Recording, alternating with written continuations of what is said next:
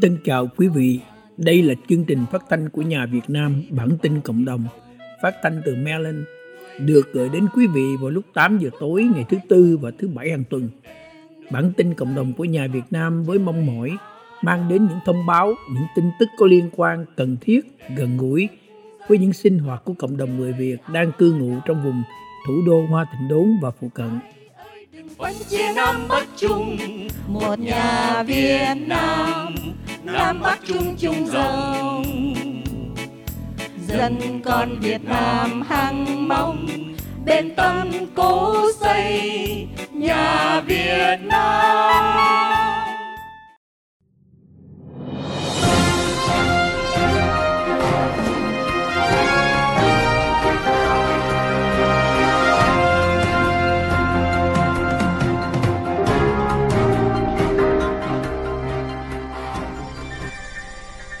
Kính thân chào quý vị và xin mời quý vị theo dõi bản tin cộng đồng tối hôm nay, thứ Tư 14 tháng 6 năm 2023 trên các hệ thống truyền thông của nhà Việt Nam và website Việt Washington DC Radio.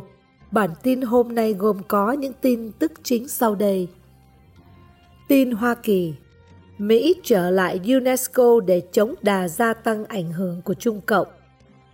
Các kế hoạch của Bộ Dự trữ Liên bang cho ngày mai và xa hơn nữa. Tin công nghệ khi một nhà nước trở thành kẻ trộm khét tiếng toàn cầu. Tin địa phương, tin trong vùng Washington DC, Maryland và Virginia. Tin thế giới, điểm tin thế giới và phần tiêu điểm thế giới. Xin mời quý vị đón nghe.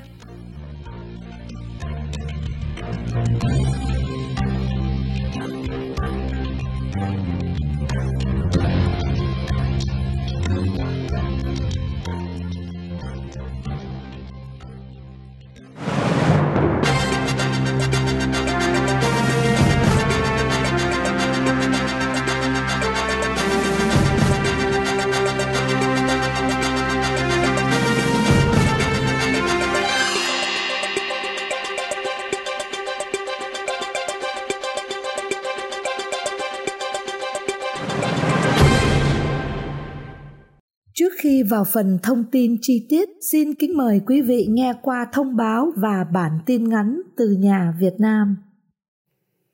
Thông báo Kính thưa quý vị, Liên hội Cựu Chiến sĩ Việt Nam Cộng Hòa sẽ tổ chức lễ kỷ niệm 58 năm Ngày Quân lực Việt Nam Cộng Hòa tại Trung tâm Thương mại Eden 6751 Wilson Boulevard, Fort Church, Virginia vào ngày Chủ nhật 18 tháng 6 năm 2023 lúc 12 giờ trưa.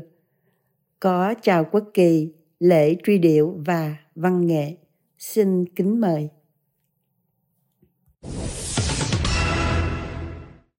Kính thưa quý vị, sau đây là Kevin Phạm xin được mở đầu với phần bản tin Hoa Kỳ.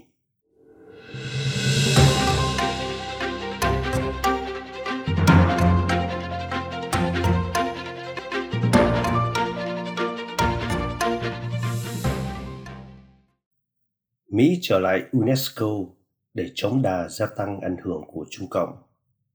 Sau hơn 4 năm vắng bóng tại UNESCO, Tổ chức Giáo dục, Khoa học và Văn hóa của Liên Hiệp Quốc, nước Mỹ đã quyết định quay trở lại tổ chức này kể từ tháng 7 năm 2023 với một kế hoạch tài chính cụ thể.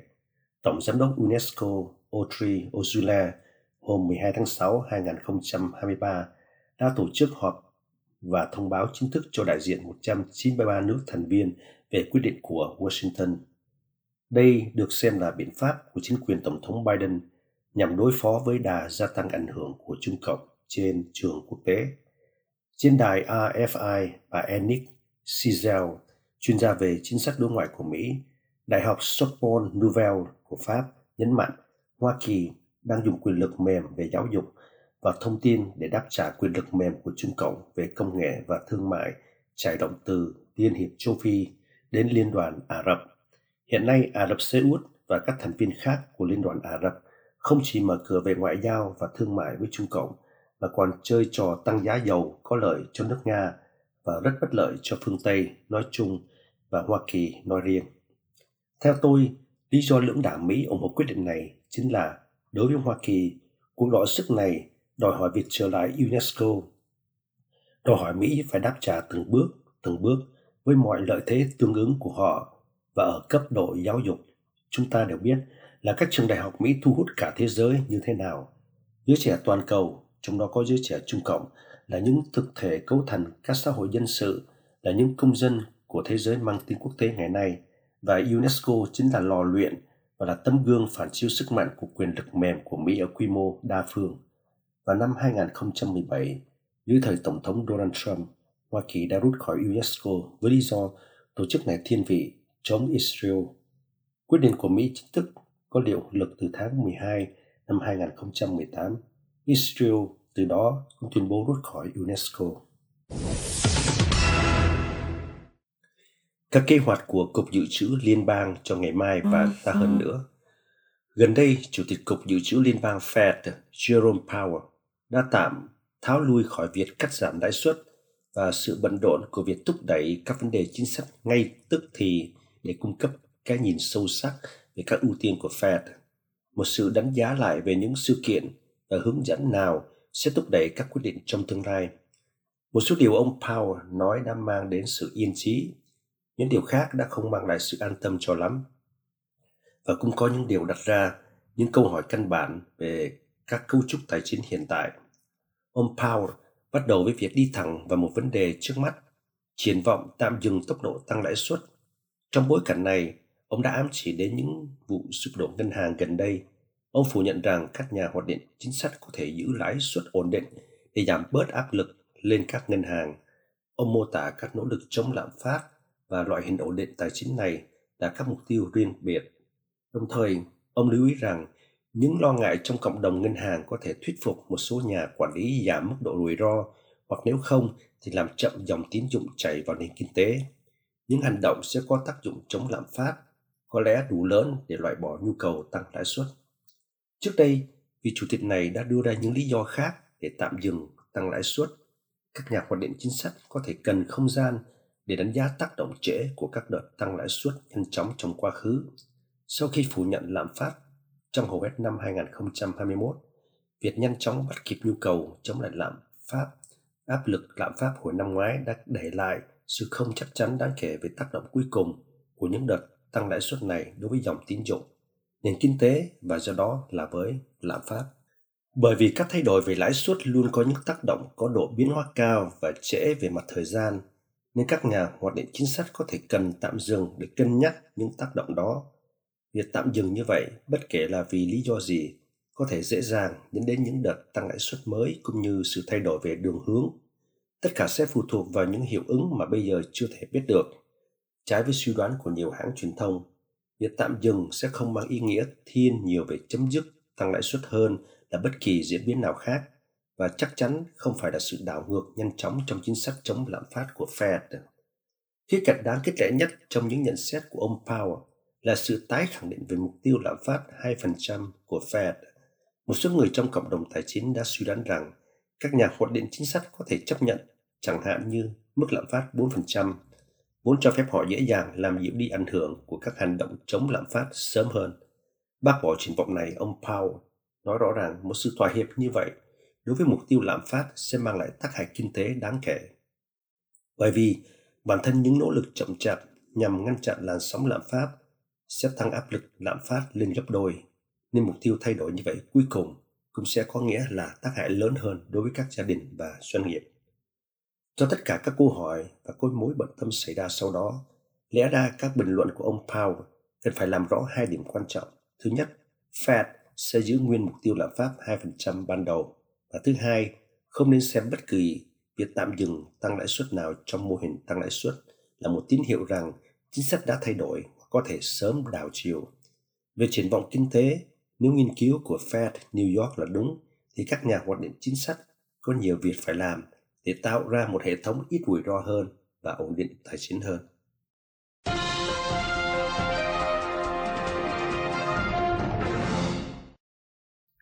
Kính thưa quý vị, trước khi tiếp tục với phần bản tin công nghệ và tin thế giới, hà vân xin kính mời quý vị thưởng thức phần văn nghệ nhạc phẩm mở đầu trong chương trình văn nghệ hôm nay là Đường tình đôi ngã của tác giả Lê Văn Thiện qua sự trình bày của Jennifer Lê. Thank you.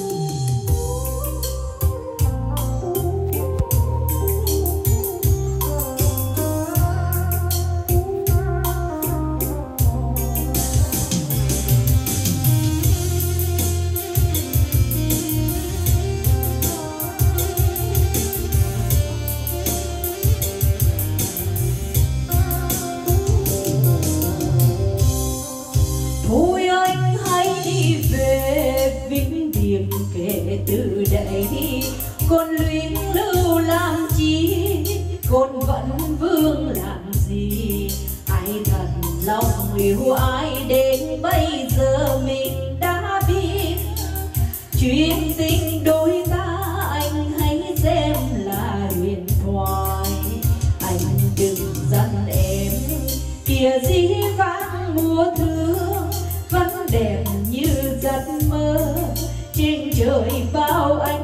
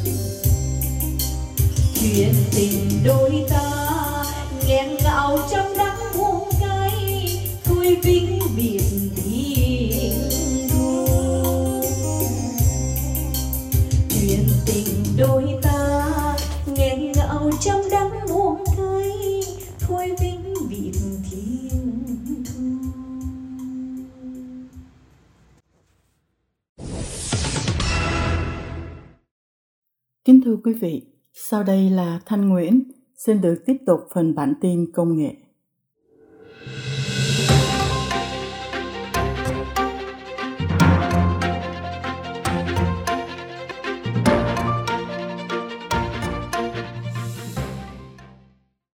Khi một nhà nước trở thành kẻ trộm khét tiếng toàn cầu, đội quân tin tặc của Bắc Hàn đã đánh cắp 3 tỷ tiền điện tử để tài trợ cho chương trình hạt nhân và phóng tên lửa.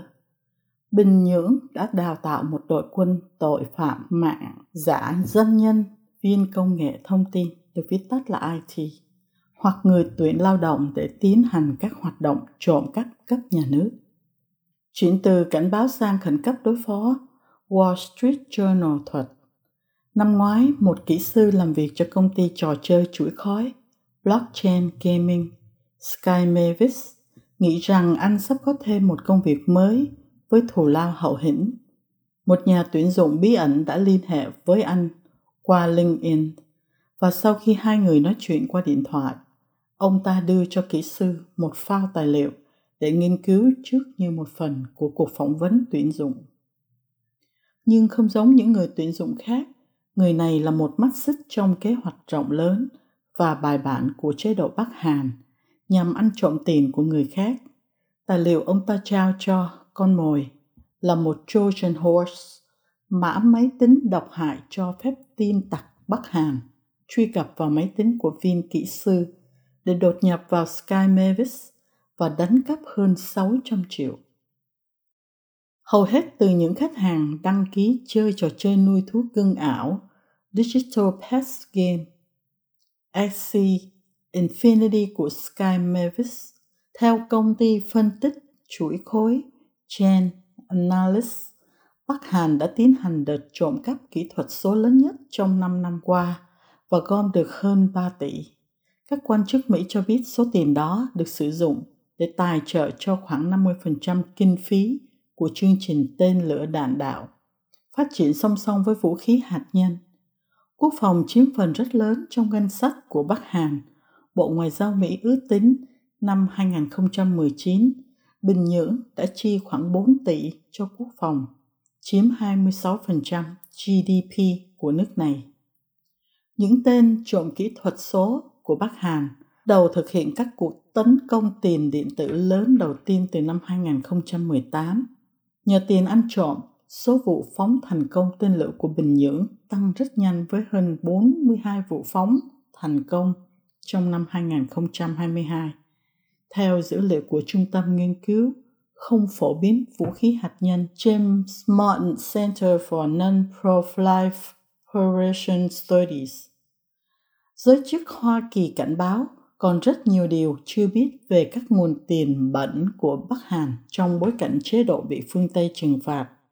Và phương Tây cũng không thể hiểu chính xác về phần đóng góp của tiền điện tử ăn trộm được trong các vụ thử nghiệm tên lửa nhưng việc thử nghiệm liên tục tên lửa của một chế độ bị cô lập không có làm ăn với bên ngoài, như Kim Jong-un, đã dẫn đến quan ngại về chiến lược, dùng tiền ăn trộm nuôi tham vọng.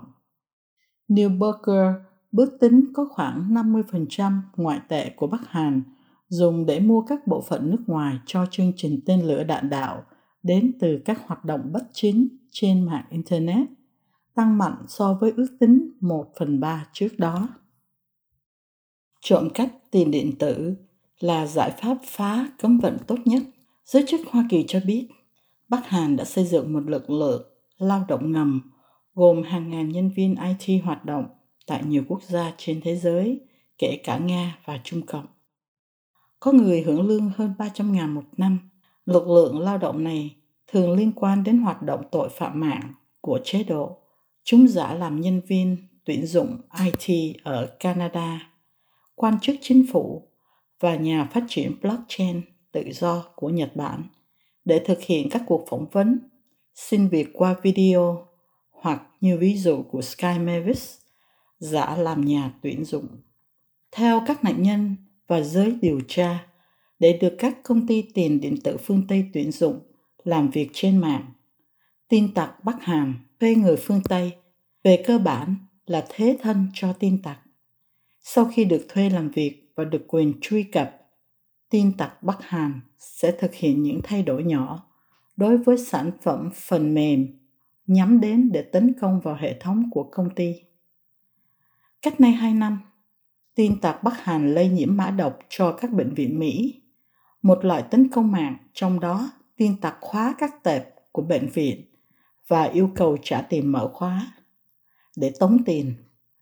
Cựu nhà phân tích Nick Carson của FBI hiện làm việc cho công ty theo dõi chuỗi khối TRM Labs nhận định Bắc Hàn giống như một quốc gia cướp biển thời hiện đại với các vụ đột kích được chỉ thị ở cấp cao nhất. Càng ngày, tay nghề càng siêu. Năm 2016, bọn tin tặc làm việc cho Bình Nhưỡng đã đánh cắp 81 triệu đồng từ Ngân hàng Trung ương Bangladesh nằm trong âm mưu đánh cắp mạng trị giá 1 tỷ bị Federal Reserve Bank of New York phá vỡ. Bắc Hàn cũng đánh cắp tiền từ các máy ATM, thậm chí kiếm được hơn 100.000 tiền điện tử từ lại Worm, WannaCry lây lan nhanh chóng nhưng không có gì sinh lợi bằng trộm tiền điện tử. Năm 2018, Bắc Hàn chính thức xem đây là giải pháp số một. Aaron Plant, Phó Chủ tịch phụ trách điều tra của Chen Analysis nhận xét chế độ Bình Nhưỡng đã sớm tham gia vào tiền điện tử đã và trở thành một trong những người dùng tiền điện tử tiên tiến sớm nhất. Tin tặc của Bắc Hàn ngày càng tinh vi hơn về kỹ thuật và kỹ năng trộm cắp, khiến các chuyên viên Mỹ cũng phải bái phục. Một số người từng chứng kiến tin tặc Bắc Hàn thực hiện các thao tác phức tạp chưa từng thấy ở bất kỳ nơi nào. Ví dụ, trong một cuộc tấn công đáng chú ý vào đầu năm nay, tin tặc của Bắc Hàn đã thực hiện điều mà các nhà nghiên cứu bảo mật gọi là first of its kind cascading supply chain attack. Kính thưa quý vị, sau đây là Hà Vân xin được tiếp tục phần bản tin trong vùng.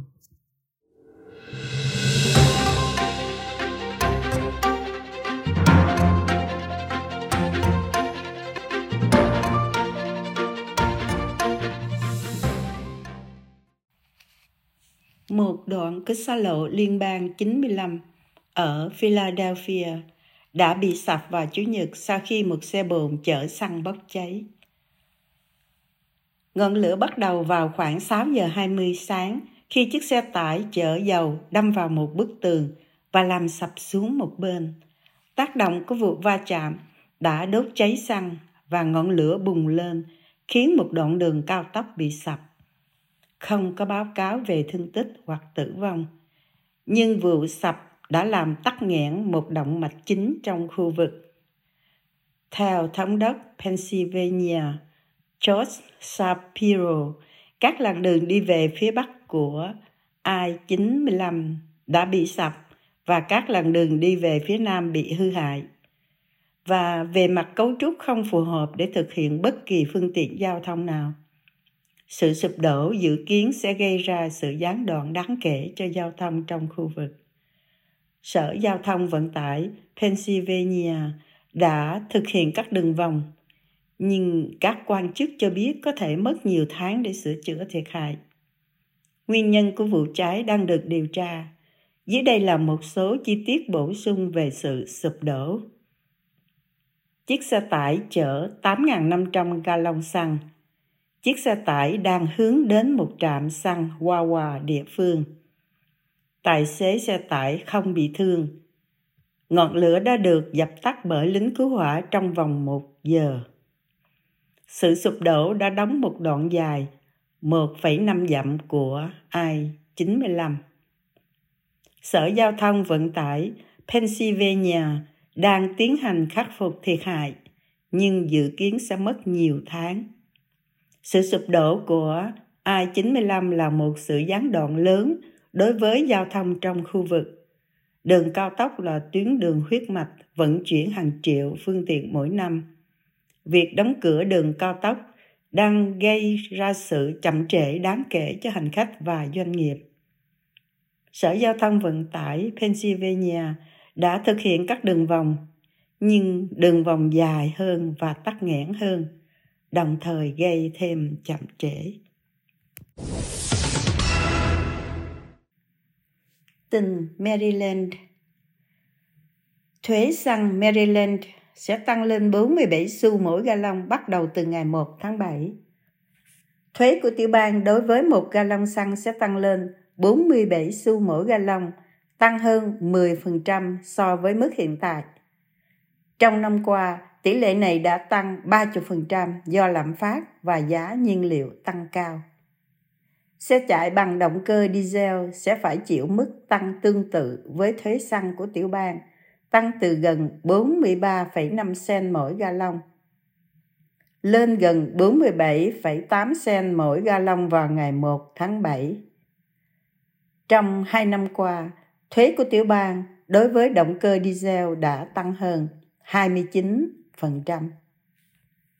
Nói chung, những người lái xe với cùng mức đổ xăng hàng tuần đó sẽ phải trả hơn 366 đô la hàng năm cho thuế nhiên liệu của tiểu bang.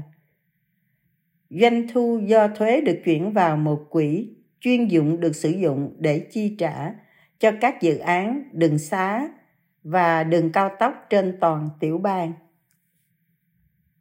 Ngoài ra, thống đốc Westmore, Democrat vào tháng 3 đã thông báo Maryland sẽ yêu cầu tất cả doanh số bán ô tô mới trong tiểu bang phải là xe điện vào năm 2035. Mức tăng này cũng mang lại cho Maryland là có thuế xăng cao thứ tư ở Hoa Kỳ sau California, Pennsylvania và tiểu bang Washington.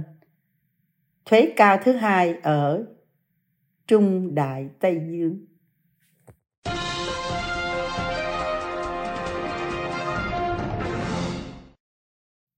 Kính thưa quý vị, trước khi vào phần tin tức thế giới, Hà Vân xin trân trọng giới thiệu với quý vị bài hát thứ hai là Cô gái miền Nam. Nhạc Mai Hoài Thu, thơ của Hoàng Phượng Vicky qua sự trình bày của Hoài Phương.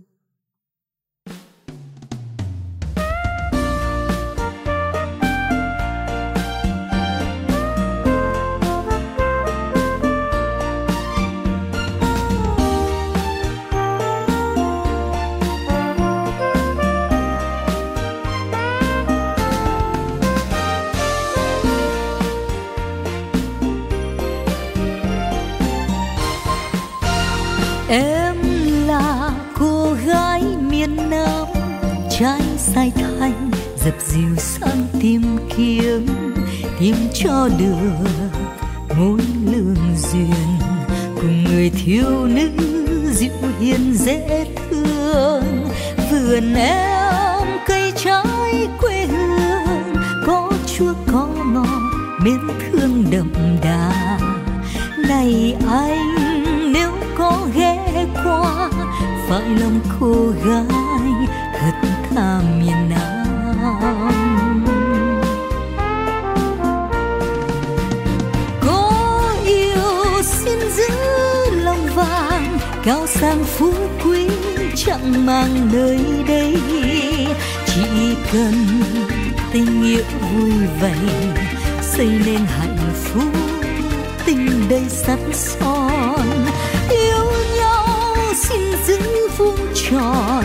đừng mơ trăng gió để buồn cho nhau.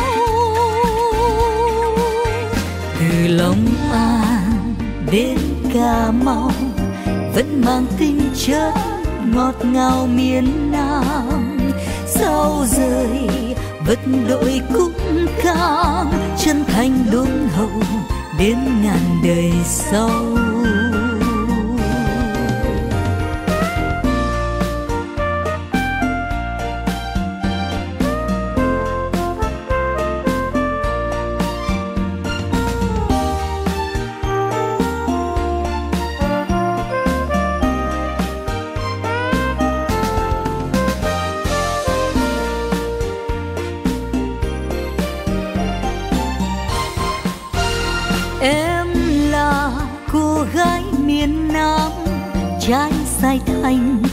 Dìu sang tìm kiếm, tìm cho được mối lương duyên.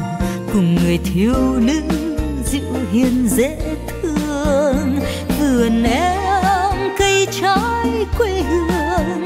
Có chua có ngọt mến thương đậm đà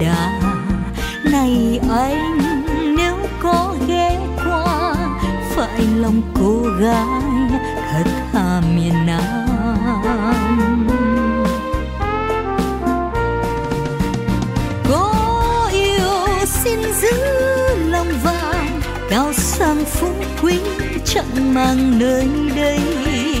Chỉ cần tình nghĩa vui vẻ, xây nên hạnh phúc tình đầy sắt son.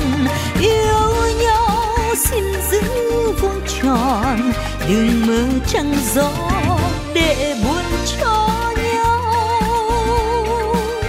Từ long an đến cà mau, vẫn mang tinh chất ngọt ngào miền nam sao rời, vật đội khúc cao, chân thành đôn hậu đến ngàn đời sau.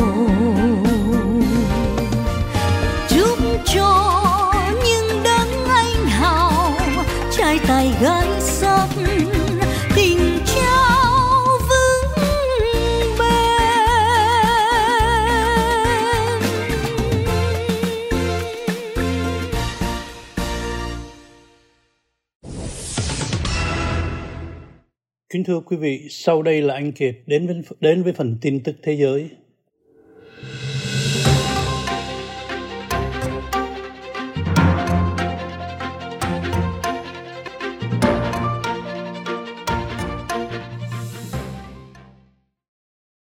Điểm tin thế giới Điện Kremlin cho biết đã ký hợp đồng với Atmat, một tổ chức bán quân sự của Czech Nga, để đặt nhóm này dưới sự kiểm soát của Bộ Quốc phòng.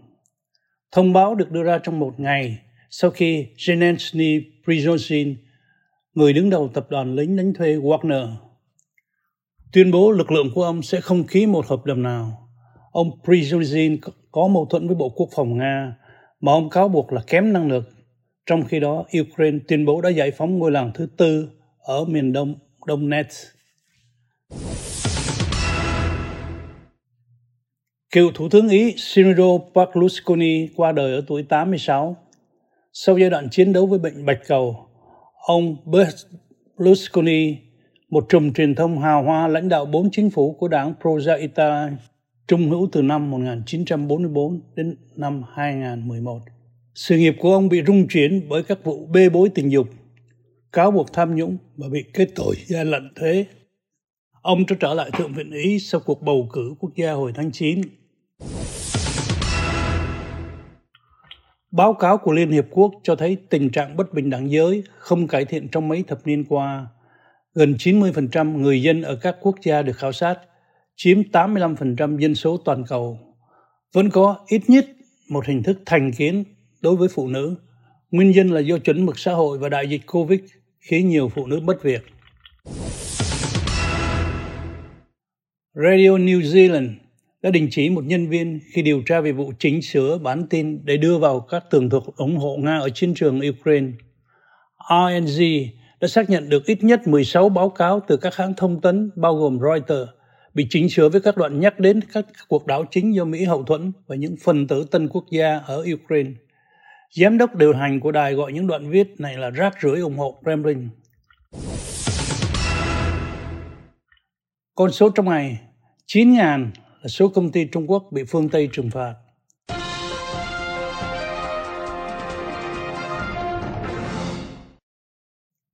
Tiêu điểm thế giới Châu Âu sắp có luật AI đầu tiên trên thế giới.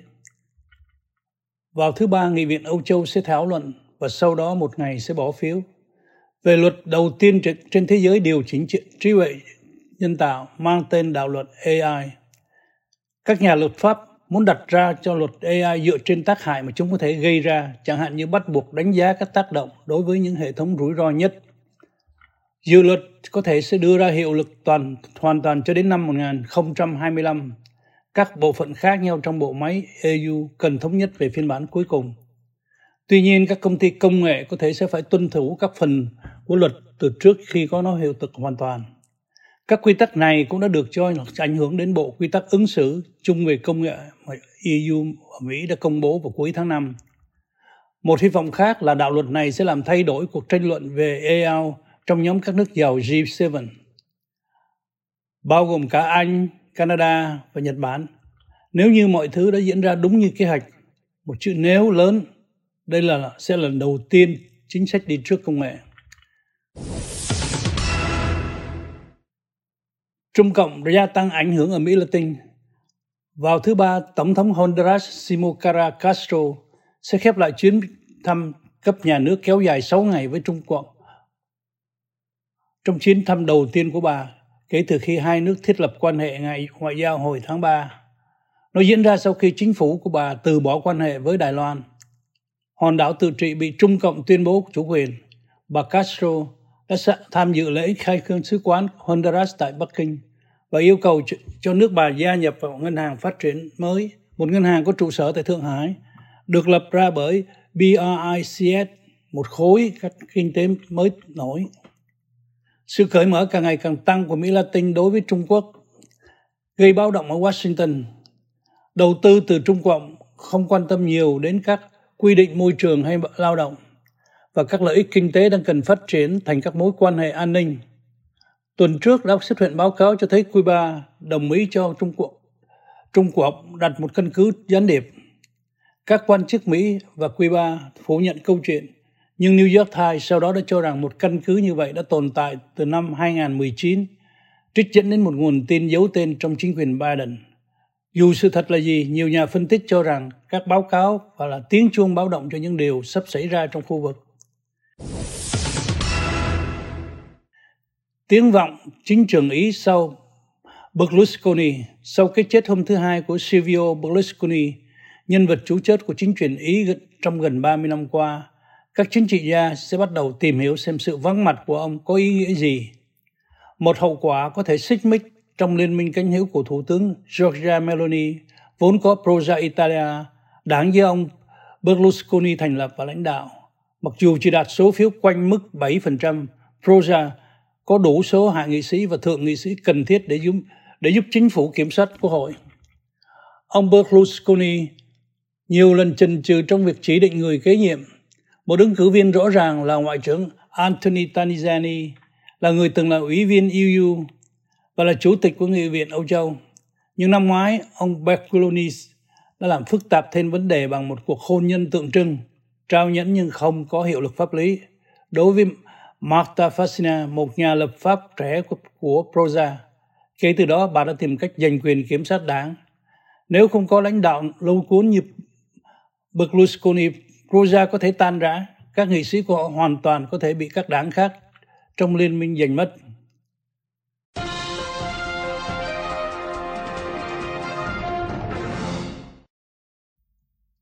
Tiếp tục chương trình, xin mời quý vị đến với một mục Tân Cổ Giao Duyên, Trăng Nước Phương Nam của tác giả Yên Lan, qua sự trình bày của Tiên Nữ và Thanh Kiệt.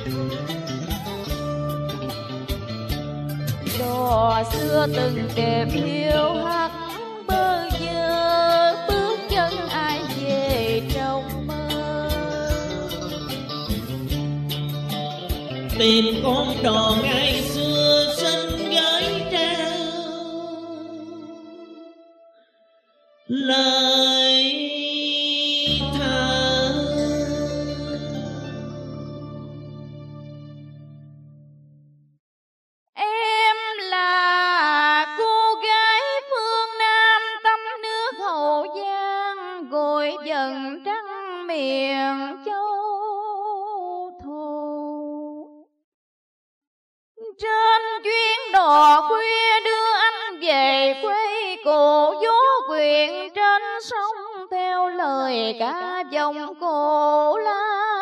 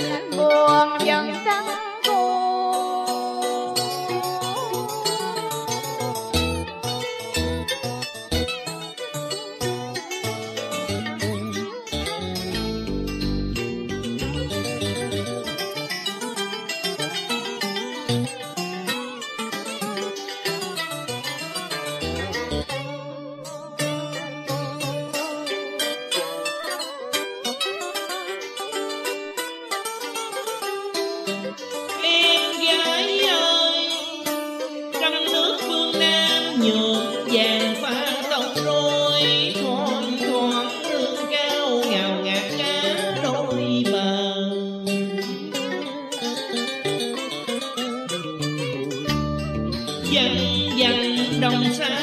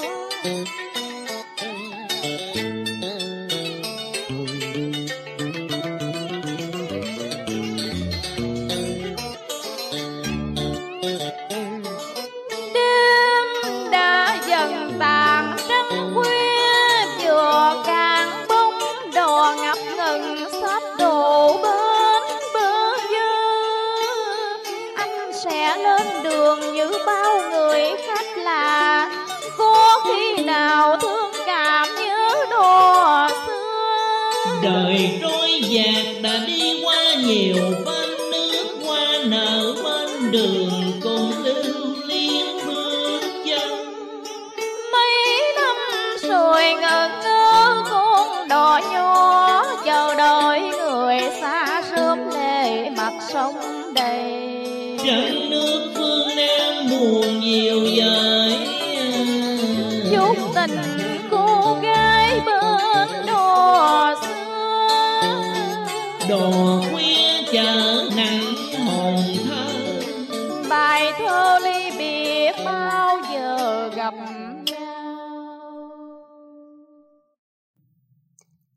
Quý vị, trước khi tạm ngưng chương trình văn nghệ hôm nay, xin mời quý vị đến với nhạc phẩm Trời còn mưa mãi, nhạc ngoại quốc lời Việt của Nhật Ngân qua sự trình bày của Anh Thoại.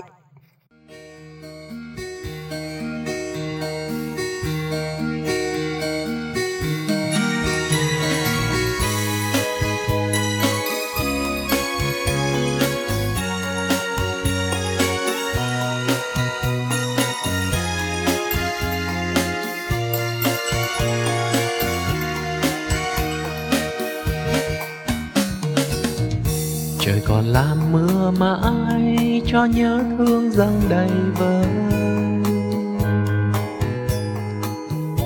Cuộc tình mình ngày qua ngỡ tan như giọt mưa. Nào ngờ đâu ta vẫn mang những vấn vương bâng khuâng ngày tháng. Hơi những cánh chim về đâu cho ta nhắn tới ai nỗi niềm.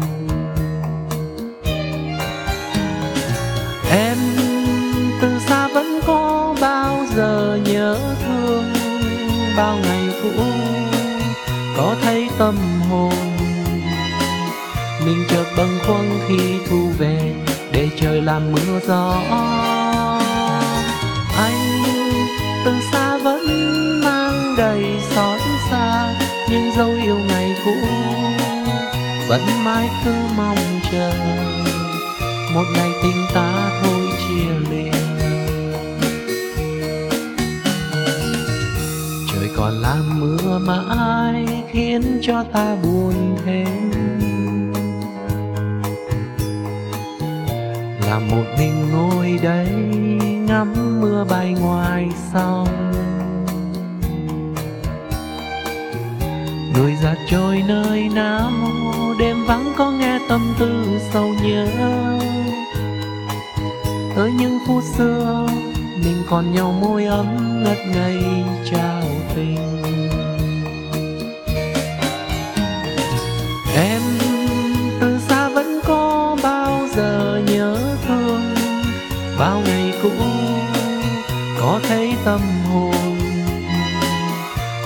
Bâng khuâng khi thu về để trời làm mưa gió. Anh từ xa vẫn mang đầy xót xa, những dấu yêu ngày cũ vẫn mãi cứ mong chờ. Một ngày tình ta thôi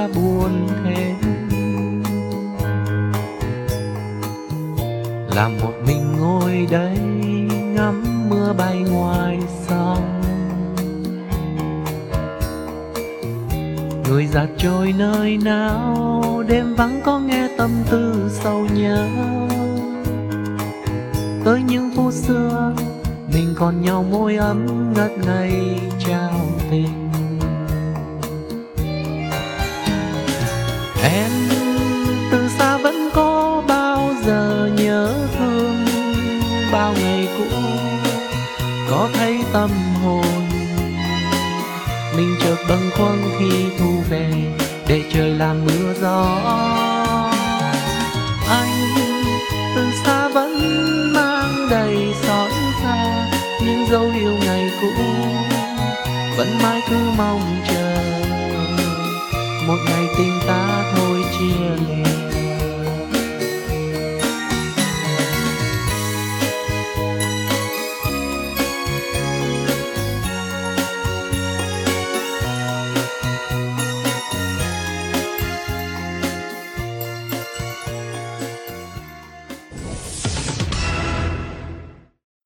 Thưa quý vị, chương trình phát thanh Nhà Việt Nam bản tin cộng đồng của chúng tôi tối hôm nay xin được dừng nơi đây.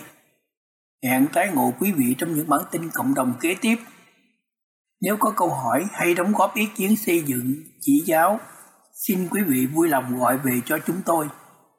Kính thân chúc quý vị và quý quyến một đêm an lành, luôn khỏe mạnh và may mắn qua đại họa ác dịch Covid-19. Kính chào quý vị. Ban biên tập Bùi Mạnh Hùng, Hoàng Đức Long, Hà Vân, và Tâm Đăng. Sướng ngôn viên. Thanh Thúy, Thanh Nguyễn, và Thủy Tiên, Ban văn nghệ. Hà Vân, Thủy Tiên, và Kevin Phạm Hiền. Ban kỹ thuật. Hoàng Đức Long, và Tâm Đăng.